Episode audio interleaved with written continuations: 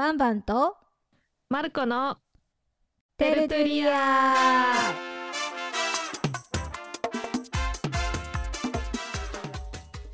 皆さんこんばんはバンバンです。こんにちはマルコです。皆さんお元気でしょうか？元気ですか？えっと今日あそう今日のエピソードに入る前にあの前回のあのーレビュー編自己紹介をスペイン語でやったやつのレビュー編の中であのセールとエスタールの話があったと思うんですけどそうクワンドエラエスタあクワ 言えない。クワンドエラエソルテーラなのかクワンドエスターバソルテーラなのかそのセールエスタールはどういうふうに使い分けるのかっていう話が宿題になってたと思うんですけどマルコがね調べてくれたのでちょっと一番最初にそれを説明してもらいたいと思います。お願いします、はい。あのーこの間のエピソードを撮り終わった後にきっとこれなら載ってるだろうと思って あの大学の時にあのお世話になってた先生にもらった中級スペイン文法という参考書をうんうん見てみました。そしたら載ってたすごいピンポイントで載ってて あのセールとエスタールの説明えっと一般的な説明が載ってるんですけど、まあ、セクション B みたいな感じで、えっと、セールエスタールで意味があまり変わらない形容詞っていうところに説明が載ってました。まあ、この説明文をそのまま読むとセール、エスタールのどちらを用いてもほとんど意味に差のない形容詞もあるが、ニュアンスの差があるとすれば、半永久的性質ではセール、一時的状態ではエスタールと用いられていると言える。うん。で、A、ソルテロ、カサード、ディボルシアード、うん。ビュードなど。うんビュード。で、ビュードは、やもめのって書いてあるけど、あの結婚してた相方が先にお亡くなりになったあ、そう。ことだよね。日本語が出てこなかった。そうだよね。やもめなんてほとんど言わないよね。言わないよね。なんなんて言うんだろうね、あ未亡人。でも未亡人はさ人か。も女の人？あ男の人も言うのかな？いや、女の人は未亡人とか言うけど、ね。男の人なんて言うんだろう。男男の人がやもめかな？ヤマメなんじゃない？多分。ちょっと日本日本語がわからない。そう。で、えっと、えっと、マリアなので、例えばこの例文だと、マリア・エス・ソルテラでも、マリア・エスタ・ソルテラでも、マリアは独身だっていう意味になるんですけど、S の時は、既婚者ではなく独身者だっていうニュアンスで、エスタの時は、今はとかまだ独身だっていうニュアンスになるうんうんみたいです。まあこれが私も感覚的に理解はしていたけどそれが説明できなかったっていうことですね。あのこの中級スペイン文法本当にいい参考書なんでスペイン語勉強している人、まあ、ちょっと高いかもしれないんですけどねぜひ買ってほしい。中級スペイン語文法山田山田義郎かな？義郎さん監修って,、吉郎さん監修だね。って書いてあるやつですこれさだからこの間のシチュエーションで言うとマルコがエストイ・ソルテーラっていうのは今まだ私は独身なんだよっていう使い方でその私が前独身だった時なんちゃらかんちゃらっていう時は、えっと、エラーでクアンドエラーでよかったってことかな？そうだね。ということではいということでした。ということでした。解決。今日のエピソードはあのマルコのメキシコでの、まあ、お仕事について話してもらおうかなと思うんですけど私がいくつか質問をしていてインタビュー形式で話してもらいます。はい。はい、このエピソードトキ、まあ、トピックを選んだ理由私が選んだんだけどこうなんでかっていうと海外に住んでみてすごい仕事海外で仕事をするってすごく難しいなって感じててどういうふうに仕事を見つけたらいいかとか仕事を作ったらいいか応募したらいいかとかそういうところがすごいあのマルコの経験を聞きたいなって前から思ってたのでこれからね海外で働きたいと思ってる人とかにも参考になるかなと思います。はい。じゃあちょっと始めていきます。はい。では質問1つ目、えー初めてメキシコでやった仕事は何ですか？どうやってその仕事をゲットしましたか？えっと、初めてメキシコでやった仕事は、えっと、自動車のにつける部品を作る会社で、まあ、通訳翻訳兼アシスタント業務みたいな仕事でした。ねでそれは普通にこのその会社に就職したみたいな感じ。あ、そう、その仕事はその会社の正社員で、採採用してもらった。はいはいはい。そう。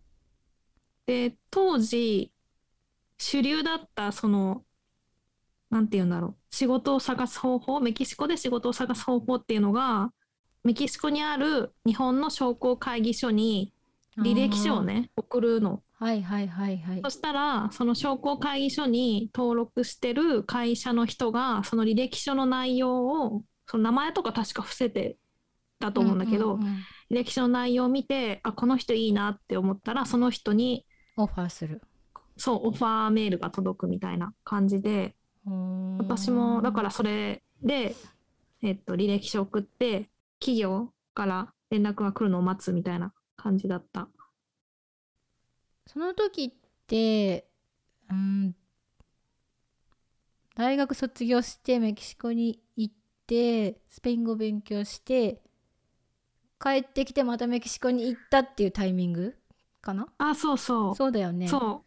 あ、そう、メキシコに留学して帰ってきて、日本でちょっと就、就活っていうか、まあ、仕事を探してたんだけど、やっぱりスペイン語使いたいなと思って、うんうん。でも、スペイン語使う仕事って、まあ、あるけど、そんなにないし、なんかすごい場所がか、ね、場所が限られるかなっていうのがあって、そのもう当時、えっと、一緒に留学してた友達が、もうすでにメキシコに住んでて、うんうん仕事決めて住んでて、その人が、メキシコいっぱい仕事あるからおいでよって 言ってくれて、はいはい。はそれで、じゃあ行くわって言って、あの履歴書を送ることにしたんだけど、うんあれか日本にいる時に履歴書はオンラインで送ったってこと？ああ、そうそう。もう日本にいて、日本から履歴書オンラインで送って、あで、そう、あの、何社かメールをくれて、で、あ、もう、なんかあんまり覚えてないんだけど、と一社確か電話で、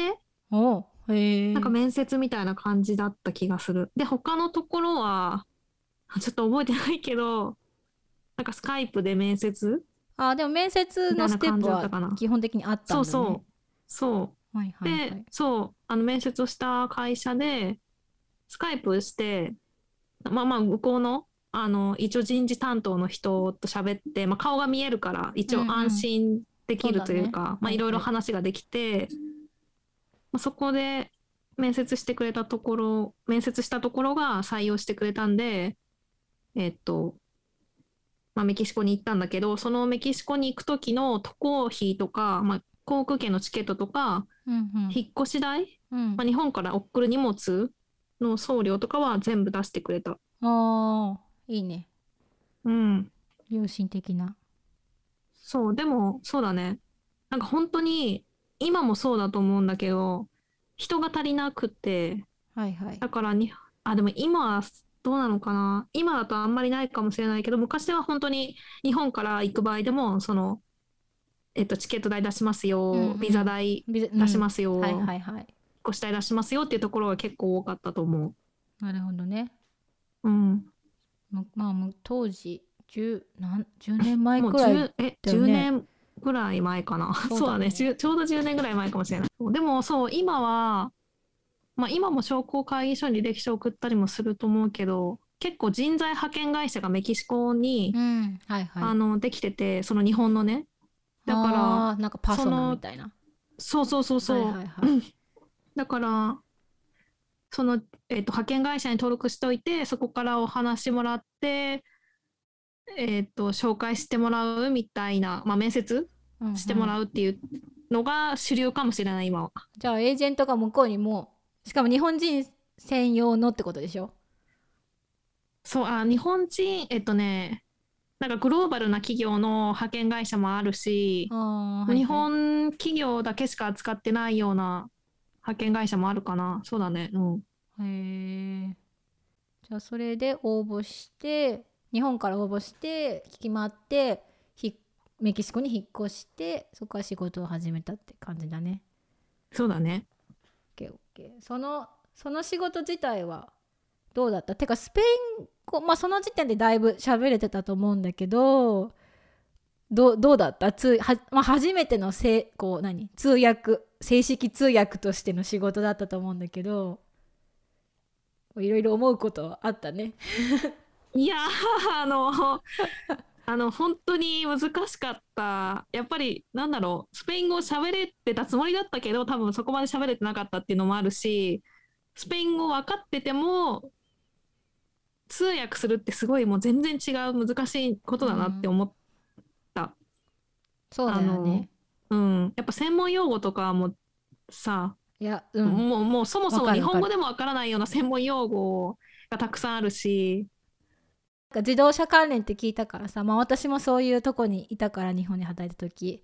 まあ普通に専門用語バリバリあるしなんだろう工場とかだったら本当になんかねいっぱいあるよね そういう専門用語。しなんかこう背景知識がないと話にそもそもついていけないっていうのも日本語でもあるし私もね新人の時とか何の話してるんですかとかすごい聞いてたもん。だからそれをね外国語でなると余計そうだよね。しかもそんな親切にみんなね教えてくれるわけでもないし 多分。いやそうなんだよ本当に、ね。だからまずは日本語で何が起きてるのかっていうのをちゃんと理解できないといけない。まずそこを勉強しないといけない。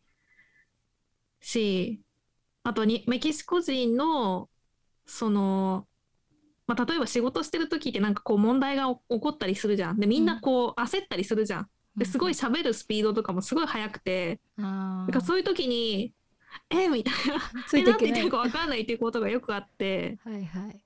本当大変だった。慣れるのに。そうだね。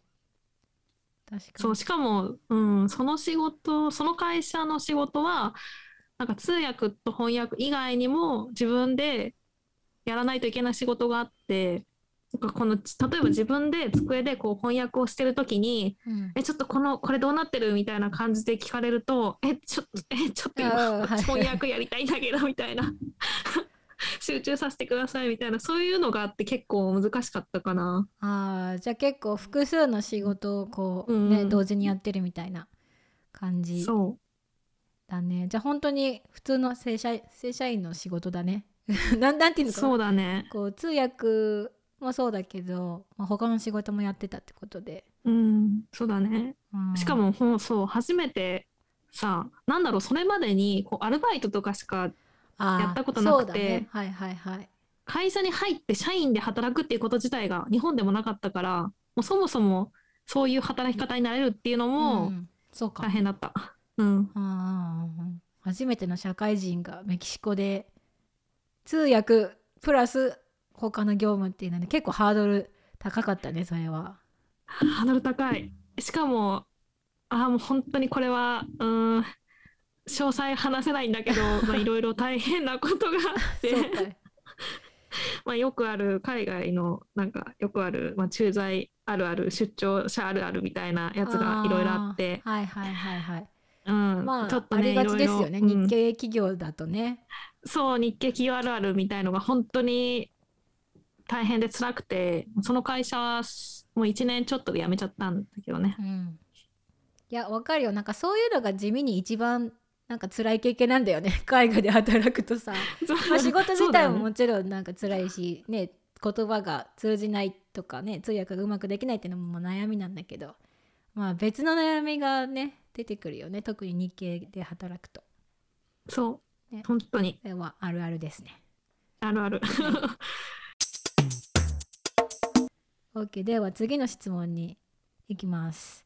じゃあまあはい。初めてはそういう、えー、と自動車関連会社で通訳兼アシスタント業務正社員なんだんだけど、まあ、そこから最終的にはこうフリーの通訳翻訳家としてやってたと思うんだけどこうどういうステップを経てそこまで行ったのかまあ職歴とかなんかこう経緯とか話してもらえればなと思います。まあその今話したのが最初の仕事でうんうん。でまあそこはすぐ辞めちゃったっていう話をしたんだけどその後にえーっと別の会社に転職してそこは3年3ヶ月ぐらいうんうん。続いて、まあ本当にそこの会社でもうすごいなんだろう結構スペイン語も上達したし通訳としても結構成長できた。なっていうのがあって、まあ、すごいいい上司に巡り会えたっていうのもそうなんだけどなんかあの品質あこの間なんかそういう話してた品質品品歩だよね。そうそう品質管理みたいなところにいてみたいなところっていうかそういう 部署にいてあのなんかサプライヤーの部品の品質をチェックするっていうところだったから、はいはい。なんかこういろんな工程があるわけよそのサプライヤーみんな作ってる部品が違うから。うんでいろんな工程があるところに、まあ、自分たちで行ってこうなんか監査みたいなとこととかもしてその通訳とかもやったんだけどだからいろんな本当にいろんな知識が増えてうんうんなんか専門用語とかもすごいあの覚えたしっていうのがあって、まあ、そこでかなり力をつけることができたそれもこう自動自動車関係？あそれも、うん、自動車関関連企業で、はい。そこの後は、まあ、ちょっと別の会社にちょっとだけ入ったんだけどすぐ辞めちゃって一回日本に帰ってきてうんうん。でまあこれからどうしようかなって考えてまたメキシコ戻って戻った後にフリーランスでとして、まあ、独立して始めあの通訳また本通訳翻訳業の仕事を始めたんだけどうんうん。だからまあそうだね。せ、えっと会社勤めを何年かした後にフリーランスうんうん。になったって感じかな。なって感じだね。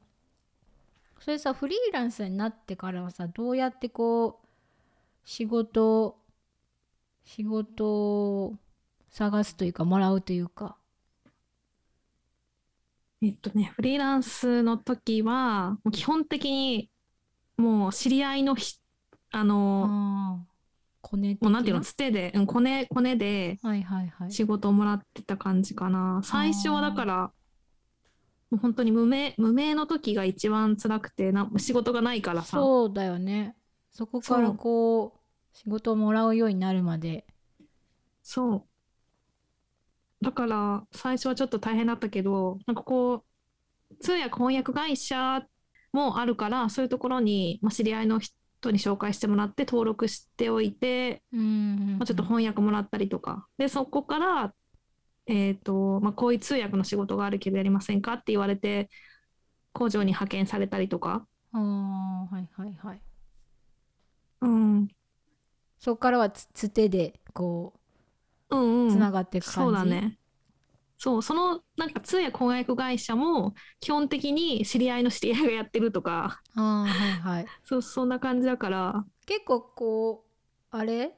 あの通訳翻訳、まあ、業界じゃないけど世界ってせ狭め？メキシコはその日本人がやってる。日本人の通訳翻訳やってますみたいな人たちのコミュニティは結構狭め？コミュニティ？そうだね、結構狭いかもしれないな。そっかそっか。じゃあ、まあ、うんまあ、メキシコ自体が広いから、例えばメキシコシティはメキシコシティとか、中央高原は中央高原とかであるけど、まあ、基本的に、まあ、日本人コミュニティ自体が結構狭いかもしれない。ああなるほどね。うん。そうかそうか。まあでも別に日本人を介して仕事をもらってたわけではないないか。そうだよね。違うか。あ、でも日本人だね。あそうなんだ。はいはいはいそう。あのねそう。日本人、もうフリーランスで働いてる日本人の人がうんうん。そういう会社に登録してて教えてくれるとか、なうんうん。まあ、その通訳してる人自体がその会社経営してて、その人からお仕事もらうとか、うんはいはい。そう、あとはね、あれもあった。なんかツイッターで、うんうん。前のアカウントだけど、ツイッターで、あの連絡もらって翻訳の仕事をそうあのくれたりとかあと、はいはい、あの漫画の翻訳もしたんだけど、うんうん。ね前言ってたよね。そうその漫画の翻訳も私が仲良くなったツイッターのフォロワーさんがくれた。おーすごいね。こうなんか今時な感じだねそうそうそうそう。だから本当ツイッターには感謝してるんだよね。ああね。まあまあそうだね。へえなるほどね。じゃあそういう感じで仕事をフリーランスでしてもう全然一人での生活は大丈夫だったんだもんね。すごいよね。そうだね。いやでもなんだろう。やっぱりフリーランスってこう波があるっていうか仕事がある時はあるけどない時はないからももうもうこんな感じで。そうだね。こう波がねそう波が激しいね。まあ確かに正社員、まあ、どっかにね雇われてる方が定期的にはお給料入るから、うん。まあまあそれは何の仕事でもそうだね、会社員なのか、フリーでやってるのかっていうのは。あと私はあんまりこう自分からガツガツ営業できなかったんだけどなんか人によってはそのホームページ作ってうんうん。そこで集客したりとかっていう人はいはい。もいるね。ううんーんなんかその通訳するのに、まあ、履歴書とかね書いたりするじゃん。でこう資格資格って何か書いてた？スペイン語の資格とか書い資てた？格は、えっとスペイン語はね私デレのベイドスしか持ってないんだよね、実は。あー。まあでもベイドスでも大丈夫。うーんまあ私はそれ書いてあったのとプラスもうそのメキシコでああ職歴がね。仕事してた経歴がはいはいあるからっていうのもあったと思うけど、なるほどね。うん、あとはやっぱり実際にその最初に派遣されて仕事ぶりがどうだったかっていうのはやっぱり見られるからもしそこでなんかこうミスが多かったとかっていうフィードバックがもしお客さんから来たら多分もう次からは契約しないとかそういうことにもなると思うけど、なるほどねじゃあ3つ目の質問。こう仕事をそうやってやっていく中でスペイン語はどんな感じで上達してたとかどういう感じで勉強してたとかありますか？えっともうこれは本当に何て言うんだろう。もうスペイン語はもう場数もう通訳まあ通訳としてのまあ、技術もそうなんだけど本当に場数を踏んで上達させていったというしかないかな、まあもちろん勉強もしてたけど。うん。なんかでも本当に最初はなんかその専門用語とかがわからないっていうのもあるけど多分自分のス話してるスペイン語が拙くて伝わってないっていう時もあってその入ったばっかりの時にこれあ入ったばっかりの会社で取引、えー、とサプライヤーとの会議に突然うんうん。あのバックグラウンドの何の説明もなしに入れられ入れられてで訳してって言われて、うんうん。本当に専門用語とかもわからないのに全然訳せなくて、うん。そし、うん、訳せなくてもうさあの悲惨な状況になった時があったんだけど、はいはい。もうその時に一緒にいたメキシコ人とかはもう「えこいつなんなのマジ使えないんだけど」みたいな もう目で見てくるわけ。でなんかでもそういう人たちもなんか私がそのだんだん慣れていってできるようになってきたら、あの、まあ、結構信頼してくれるというか、はいはいはい。もうなんか普通に 接してくれるようになってまあだからああ私の通訳通じてるんだなっていうのはそういうところでうんうんうん。あの分かってたけどでも本当に場数もう本当に場数を踏むしかないはいはい。かな。あとは、まあ、スペイン語、うん、まあ、その仕事の中でわからないこととかあったら、もうほんめっちゃ聞きまくる、とにかく。あの、日本人、日本語がわからなかったら日本人にもう分かるまで説明してもらって、で、スペイン語がわからなかったら、まあ、それはどういう意味ですかってメキシコ人に聞いたりとかして、もうとにかくわからないことを一つでも減らすっていうことはうんうんやってた。なるほどね。いやーきつきつそうだね話聞いてると、いやあのねもうねうん。通訳本当いやどの仕事も本当にあの大変だと思うんだけどなんか通訳はめっちゃ頭がなんかこうフル回転うんうんうんうん。してるから、そうだよね。もう常にこうなんかきあのなんていうの気が張ってるっていうかそんな状態でもうだから「え何こいつ」みたいな「できないじゃん」みたいな感じになるともう。涙が「もう!」って「あーいや本当に辛い。もうなんかトイレで多分泣いてる通訳さんとか結構いると思う、うん。私みたいに。いやそうだそうだね。なんかすごい聞いてみて、大大変そうやなって思ってこうなんかさスペイン語を聞いてまあ理解するのがまあ第まあ第一だししかもそれを日本語にしなきゃいけないしまあその逆もそうだけどさこう日本語でなんて言ったらいいなんか言ってることは分かっスペイン語が分かってもさ日本語でなんて説明したらいいかっていうのもさ考えなきゃいけないじゃん同時に。しかもなんかうん。拙く言えないじゃん、日本語でも。だからこう、うんうんそう。すごいこうなんて言うんだろう。いろんな能力が一度に求められる感がすごいよね。こう語学が分かればいいだけの話じゃないなってすごい私も思う思ういや本当そうなんだよね。そう、うん。だからすごい大変。だけどまあだからだからこそなんかこうちゃんと伝わった時のあ達成感みたいのははいはい。大きいかもしれないね。うん。そうだね。そうだね。あと、うん勉強はね、勉強、まあ、してたけど、あの、日常生活の中で、こう、メキシコ人と接し、うん。接する中で、こう、なんか自然な表現を身につけたというか、はいはい。もうあの、私が話してなくても、例えばバスの中で他の人がしてる会話めっちゃ聞いて、うんうん。あ、こういう表現の仕方あるのね、とか、うんうん。なんかそういうところで、あの、スペイン語にこう、あの、慣れていって、まあそういうのも、まあ通訳の中で使ったりし、していったんで、うんまあそうだね、そういう、まあ勉強まあ方法じカリゃないけど、カリっていう感じではなくもう本当生のスペイン語に触れて、まあしまあ、自然には覚えないけどでもまあこう注意して聞いて覚えるようにするみたいそうだね、うん。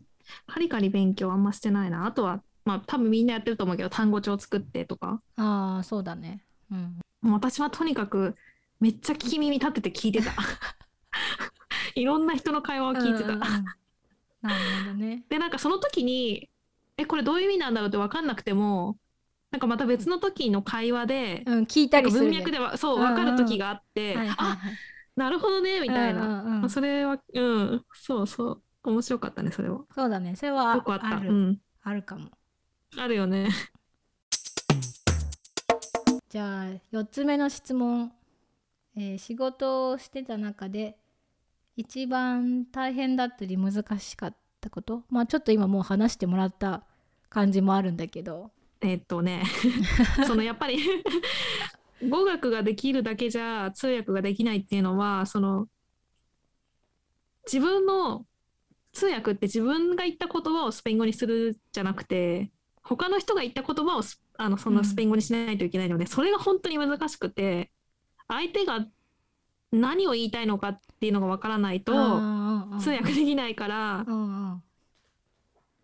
そのまずそこを理解しないといけない。でその日本人って言ってもみんな喋り方が人それぞれでみんな違う。うんで分かりやすく話してくれる人もいるけどもうなんだろう。確かに。自分のうん、世界で喋る感じ。自分のうん 自分の頭の中で中だけで考えたことをそのまま言っちゃう人が結構いるからはいはい、あのそういう時って、まあ、にしかも日本語って省略しても結構通じちゃううんうん。からなんか曖昧でも通じちゃうから、ね、そうそうそう。だからそれはどういうことですか？とかそれはこういうことですか？とかそれって何ですか？とか。確かに。うん。聞かないと、まあ、まあ聞ければいいけどね、うんうん。うんそうだからそういうそうだね。それが難しいのはやっぱり人によって違うしうん。理解し自分がしっかり理解してないと正しいメッセージが伝わらないしまあメキシコ人、まあ、スペイン語から日本語もそうだけどでもやっぱり日本語からスペイン語の方が理解するのは難しかったかもしれない。ああそうなんだねうん、なんか日本語なのにね。え日本語なのにね。こう、うん。確かになんかわかる気がする。こうなんだろう通訳さんまあ通訳っていうなんか立場だけど多分そのん日本人のその人からしたらなんだろうもう同じ会社の人みたいな体で喋ったりも多分しそうだもんね。なんかこれ分か分かってるでしょみたいな感じで喋ったりしそうだよね。そうだね。それはある。うん、なんかこう立場的にはすごいさ全然別の立場っていうかさ独立して違うんだけどさでもこう話すその通訳をお願いしてる方の人はそういう感覚あんまりないかもねもしかしたら、うん。ないかもしうれない、ん、ないない人いそうだなって今思った、うん、いる。そうすると本当何言ってるか分かんないよねこっちとしてはみたいな。何そうそうそう。何何のことですかみたいなそう。ね自分も全部ねその人が今までやってきたこと全部知知ってとかだったらそうそういいんだけどね、わかるけどそあーでも分かる分かる。なんか私も前の会社でいる時になんかわ、まあ、私ラテンアメリカに関係する部署にいたけど別にラスペイン語は求められてなかったね。まあ英語ができればいいって言われててまあでも英語もできなかったんだけどでも英語もスペイン語もあんまりできないのに仕事ができたのは私が自分で仕事をして私が全部業務を把握して自分でやってるから拙い英語でもなんか伝えれるし向こうもずっと一緒に仕事してるから向こうも分かっててもうバックグラウンドが共有されてれば言語があまり得意じゃなくてもなんか仕事って成り立つ。だけどその逆ってことだよね多分。ういやそうなのそうなの。そうそうそうそうなのよ。だからそうだから逆になんだろう。いやもう本当間に入ってごめんなさいみたいなえ思う時もあったけど、そうだけどちゃこっちとしてはさ説明がなんか何言ってるかわからないと本当伝わらないからさそうだよね。それが難しいよね。うんうん。うん。確かにそれそうだよね。すごいわかるわ。あとね大変だったことは、まあ、結構日本人がね、うんまあ、上から目線の人が多いんだよね。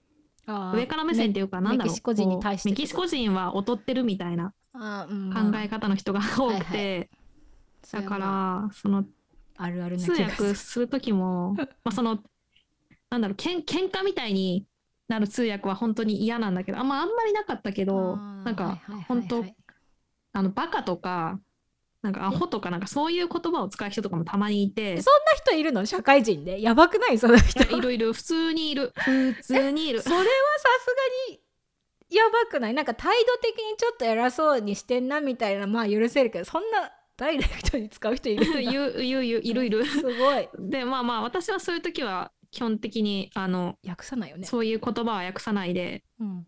あの、うん、訳さなかったけど、まあ、そういうめんどくさい通訳をするのが嫌だった。大変だったっていうか嫌だったね。やだよね。そんなだって、なんか明らかにそんな態度取られると当事者じゃなくても嫌だよね。てか間に入りたくないしねそんなところの。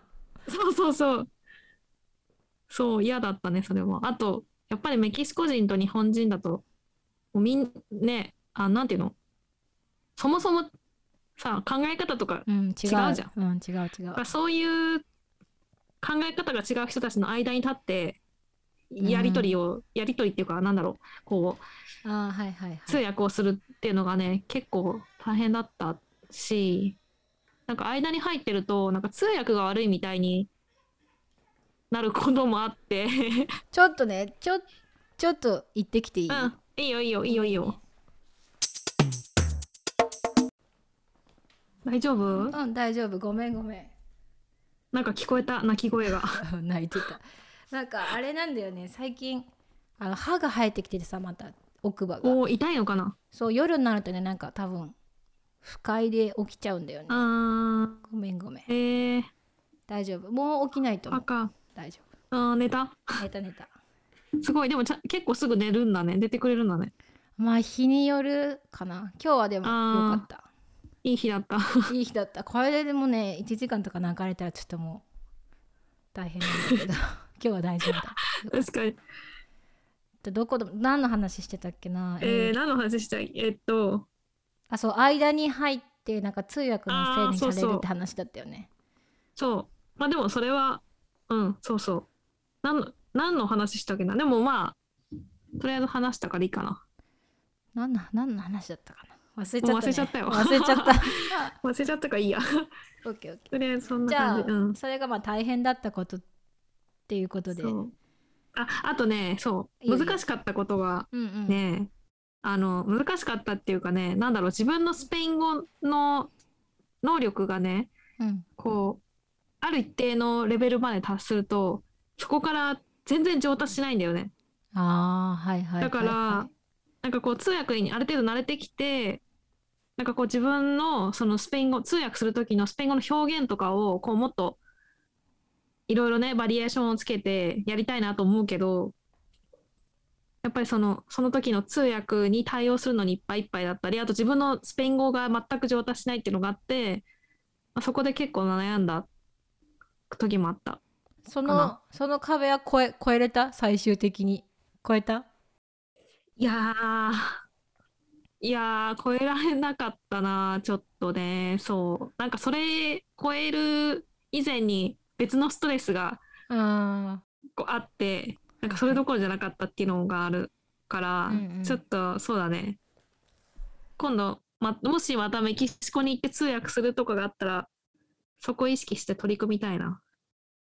そうだねなんか通訳としてもそういう壁ってあるありそうだなと思うけど、まあ、普通に勉強しててもあるよね普通のあるねなん。だろうカリカリ勉強して語学を勉強してるだけでもさうんなんかこうやっぱ初級中級とかって結構グーンっていくのもわかるしさあーもうここまでいけたじゃんってすごいあるけど中級から上級に行くのってすっごい長いっていうか何も感じないよね。ほんと、ねほんとそうなの。そうそうわかるわかるそれはなんかもう普通の勉語学学習でもそうだし、まあ、仕事上でもそうだろうしまあ仕事だけに関してもそういうのあるよね。うん、そうだよね。うんあるよね、きっとね。あるある、うんこうやっぱある程度ななんかだからやっぱ慣れとかでいけるレベルまではいけるけどそっからはなんかこう膨大な努力をしないとたどり着けない世界みたいなのがやっぱ何の世界にもあるなってすごい思うんだよね。そんな感じ。うん。確かにまあでも十分なレベルにいければまあそれでよしとすればそうだね。うんいいと思ってる、私は。そんな、うんうん、そうまあだね。ねプロフェッショナルになれたらなれたでいいんだろうけど、うん。ま、あ、それだけもやってられないしね。っていう。そうなんだよね。そうそう。でも大変大変だったね本当。なんかあんまりさ仕事の話聞いたことなかったから。そうだよね。うん。そうそう。それでそれもあってなんか話してもらいたいなって思ってて、うん。なんか本当に大変だったんだなって思う。お疲れ様。頑張ったよありマルが とうコ偉い。いやでもそうあのここでは話せないことがいっぱいあるからそれはまた後日あ そうだね。プライベート プライベートで話しまはいはい。そうしましょす。はい。う。じゃあ次質問5個目、えー次は逆に仕事をしてて一番嬉しかったり楽しかったりしたことお願いします。あこれはねやっぱりあの通訳してありがとうって言ってくれた時とか、あーはいはいはい。あの私がそのねえっ、とマルコがいてくれてよかったよって言ってくれたりとか、うん。マルコが一番いい通訳だよとかねそういうことを言ってくれる人も結構いて、いいね。もう本当ありがとう。ってもうそういうとそういう言葉をかけてもらえると本当にあの嬉しかったし、うん。やっててよかったなと思っ思うしあとははい。あの日本人の人とかでもそういう言葉かけてくれるのは結構あのメキシコ人の子が多かったんだけど日本人からも本当にマルコちゃんがうんいたからこのプロジェクトがしっかり成功したんだよとか、なんかそういうことを言ってくれる人もいてうん。うんそれは本当によやっててよかったなって思う。うん、あとはその実際にそういう言葉をかけてもらわなくても例えば立ち上げの途中で教育をするときに通訳をしてでその教育をした時のメキシコ人たちがもう立派にこううん働いて。一人前になって働いてる姿を見た時とかもああなんかね。嬉しいなっていそううかだね。うんうん、ううん、やっんぱこうありがとうとか言われるのがすごいうん。単純だけどそれが一番嬉しいよね。なんかそうだね。仕事しうんててそういうことが一番嬉しかったりするよね。そうだね。なんかそのなんだろうその通訳なんだから通訳できて当たり前だし、別にありがとうなんていう必要もないって思ってる人もたくさんいると思うんだけど、うん。やっぱり何の仕事にしてもその仕事をするのは当たり前だけどやっぱりやってくれたことに対してありがとうって言われたら言った方がなんかお互い気持ちいいそうだね。よね。うんうん。と思って私はなんか何でもかんでもありがとうって言うようにしてるんだけど。うんうん。わあのかるわかる。うん。ね。そうありがとうはねいい言葉だよね。うん。嬉しいしやってよかったなって思うし。なこれを聞いてる人でもしなんかそうやって通訳さんとお仕事する人がいたらぜひありがとうと伝えてあげてください。うん本当にありがとうって言ってもらいたい。ね、絶対嬉しいと思うかうら。ん、ね。しかも大変な仕事だし、そうそうねうんありがとうは魔法の言葉ですね。うん本当に。えっとねあとはね仕事で出張とかも結構行くことがあってメキシコ国内でうんうんいろんなところに出張で行けたんだけど、まあ、まあ出張だからね全然観光とかはできないけどそれでもこう違う都市のに行ってホテルに泊まってちょっと美味しいご飯を食べたりっていうことができたのも楽しかったかな。うんうんそれはあの会社員っていうか普通に会社の通訳をしていた時の話だけどねその出張っていうのは。あとそうだねフリーランスの時だとやっぱりその漫画の翻訳をできたのがすごい楽しかったかな。それがその漫画の翻訳が一番今まででやった仕事の中で楽しかったかも。一番好きだったかも。こうちなみにななんなんていう漫画家言っても大丈夫？えっとね日本語名はね ガンムって言うんだけどあのガム銃銃にあのピストルの銃に夢って書いてガンムって読むんだけど、あの結構昔の漫画ででも何年か前に何年か前にあのーえっとあのねハリウッドからね映画その漫画を元にした映画が出て「アリータ」っていうんだけど「アリータ・バトル・エンジェル」っていう映画が出たんだけどそれもすごい面白くて。でその漫画がねううんうん。そのそのツイッターで知り合った子が私に話をあの持ちかけてくれたんだけど最初ガムをやってくださいって言われた時にガム？私そんな漫画知らないしうん。え絶対なんかえできるかな？大丈夫かな？と思ってたんだけど読んでみたらすごい面白くてあもうなんか世界観がすごいもう構築されてて。ーはいはいはい。SF, SF 漫画だね。そうそうそうそう。SF なんだけど、でもその話の中で扱うテーマが本当にいろいろあってそのなんだろう、まあ戦争とか、まあ、宗教とかうん。科学とかそうもう本当にいろいろあってだからもう本当に難しかったんだけどそれをやりながら自分もいろいろ調べてうんうん。あのその知知識を知識を。あのそう得られたからすごく面白かったな。うん。あと7もやった。あ七七もやった。そう。でも7をやったんだけどね、その漫画のプロジェクトが突然打ち切りになってしまって、あらそのやった7の翻訳は世に出な出なかった。お蔵入りになってしまったそう、残念だったけどね。そう。えー、なんかこう漫画の翻訳ってさ普通の翻訳と違う？ああ、違うかな。結構会話会話じゃん？会話っていうかなんかさなんか「おー」とかもあるじゃんなんかああ、そうだね。そう、あの、日本の漫画って効果音、うんうんうん。とかまあ、オノマトペみたいなやつも多いから、そうだよね。まあ、そう私が翻訳してたところは、まあ、そのプロジェクトのメンバーの指示でそのなんかガリガリとかうん。ギャーとかうん。なんかそういう音はこれそのままあーはいはいはい。そのままもうそのままにしてくださいって言われてたからそのままにしてたけどでも普通あの他のところの翻訳とか見るともうちゃんとそういうこ音までうん。スペイン語その言葉のそうそうあの音にしてるからすごいなって思う。うん、難しいよね。むず漫画も難しいね。やっぱりそのあんまり日本語からスペイン語に訳すと必然的にすごく長くなるんだけど、長くなる。うんかるわかる、でこの吹き出しの中にさ入れなきゃいけない。入れないといけないから全あ部ー。まあもちろんそのまま訳すとかは無理だからそうだねやっぱセンスが求められるね。うんセンスめっちゃいりそうだな、うん。難しいと思実数だからある意味実数制限がある中でやらなきゃいけなう、いみたいうん。な感じだもんね、そうそうそうそう。確かにね日本語はこういろいろ省略してるからさそれをね外国語にしようと思うとすごい長くなる基本的に長くなるよね多分。そう、そうなんだよね。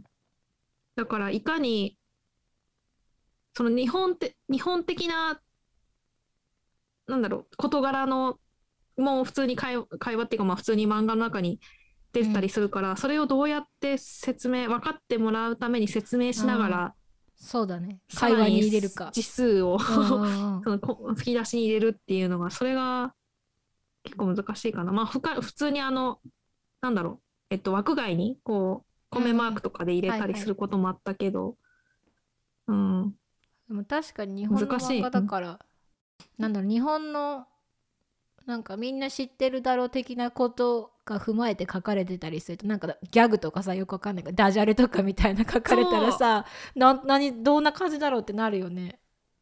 そう、ギャグとかね、私が翻訳した中であったかな？いや、あったと思うけど、すごい難しいよね。うん、ねだからもう、本当その人がどれだけその、それを知ってて、その文化を知ってて、うんそれをいかに分かるように訳すかだから、本当難しいね。ね、うん。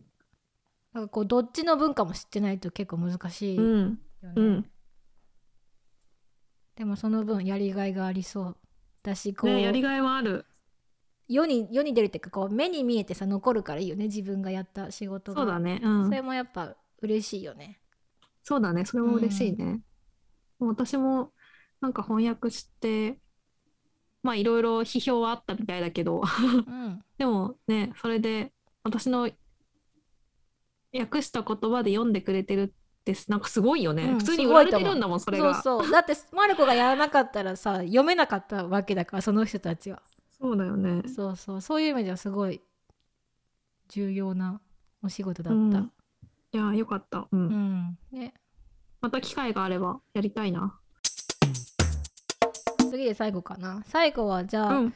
あのーまあ、聞いてる人の中でメキシコで働きたいとか、まあ、海外で働きたいって人がいいるかもしれないので、まあ、そういう人たちに向けてなんかこうこういうこと知っといた方がいいよとか心構えとかそういう何かメッセージがあればお願いします。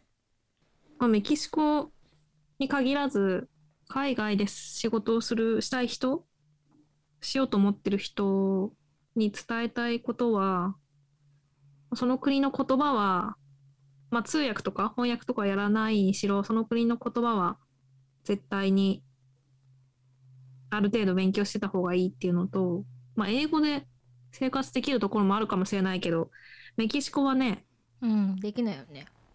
どうだろう。まあ仕事は英語だけ求められてるんだったらそれだけでもいけるのかもしれないけど、まあでもやっぱりメキシコ人とコミュニケーションを取る上ではスペイン語が分かった方がうん、絶対いいだろうし、あとは、うん、コミュニケーション取る上ではやっぱりその文化とか慣習とか分かってた方が、うん、なんだろうな、こう、えっと、あまりイライラしせずに済むっていうか、ななんだろうあんまりそういう面でストレスをあのそうだね。ためなくていい良くなるからそれはうんなんかそう、うん、これから行きたいっていう人がいたらまず仕事する前にちょっとなんか何週間か仕事せずに普通にこう、うん。なんだろう生活とかしてみてどういう感じかなっていうのを実際に体験するしてみてもいいんじゃないかな。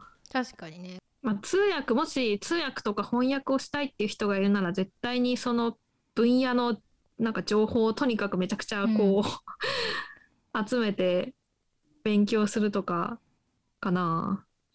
私はそれしなかったから一番最初の,、うん、あの会社で通訳する前に。だからめすごい苦労したしうん。あとはなんだろうこの生活その仕事をする上でもそうなんだけど生活する上でこう日本だ日本だと当たり前にできていたことが海外ではできないよっていうのをなんか理解しておかないと無駄なストレスをためることになるから。うん。そうだね。そうだね。